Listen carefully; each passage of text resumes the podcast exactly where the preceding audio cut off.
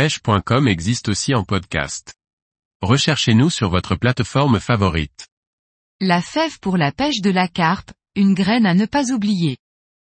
Par Grégory Martin. À l'image du lupin et peut être plus encore, la fève ou févrole, est peu à la mode pour pêcher la carpe. Autrefois, dans certaines régions, la fève était pourtant très utilisée par les pêcheurs de carpe. La fève de gros diamètre et la févrole, plus petite, sont des légumineuses qui peuvent être considérées comme originales dans le monde halieutique. Pourtant, autrefois, les anciens prenaient des carpes avec des févroles comme ils le faisaient avec des patates.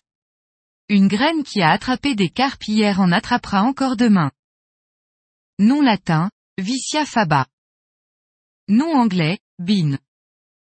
La fève provient d'une plante légumineuse de 30 cm à 1 mètre. Elle produit des gousses épaisses où sont renfermées 4 à 8 graines plates. Ces graines une fois cuites peuvent faire jusqu'à 5 cm de long et quasi 2 cm de large pour les plus grosses. Elle est en général de couleur marron, marron foncé. Venue de Perse et d'Afrique, son origine remonte à la plus haute antiquité égyptienne. Des graines ont été retrouvées dans des tombes datant de plus de 2000 ans avant Jésus-Christ. Cette graine commune chez les Grecs aurait provoqué la mort de Pythagore, y aurait-il des carpistes allergiques aux maths? En effet, ce dernier est tombé aux mains d'ennemis en voulant éviter un champ de fèves. Lors des fêtes romaines, la fève servait de jeton pour désigner le roi avant qu'elle ne soit remplacée par nos fèves modernes. En France, la fève fut à l'origine du cassoulet. Outre sa teneur en fibres non négligeables qui en fait une graine digeste, la fève est riche en hydrates de carbone, 10% environ. Cependant cette graine une fois cuite se conserve assez mal ce qui pourrait mettre à mal votre zone d'amorçage si vous avez la main trop lourde. À coupler avec une céréalière si vous le souhaitez. Aujourd'hui, nous pouvons dire que cette graine est plutôt originale car peu utilisée. Le trempage doit être de 24 heures pour les févroles et de 48 heures pour les fèves. Là encore une bonne quantité d'eau s'impose, car les fèves prennent beaucoup de volume.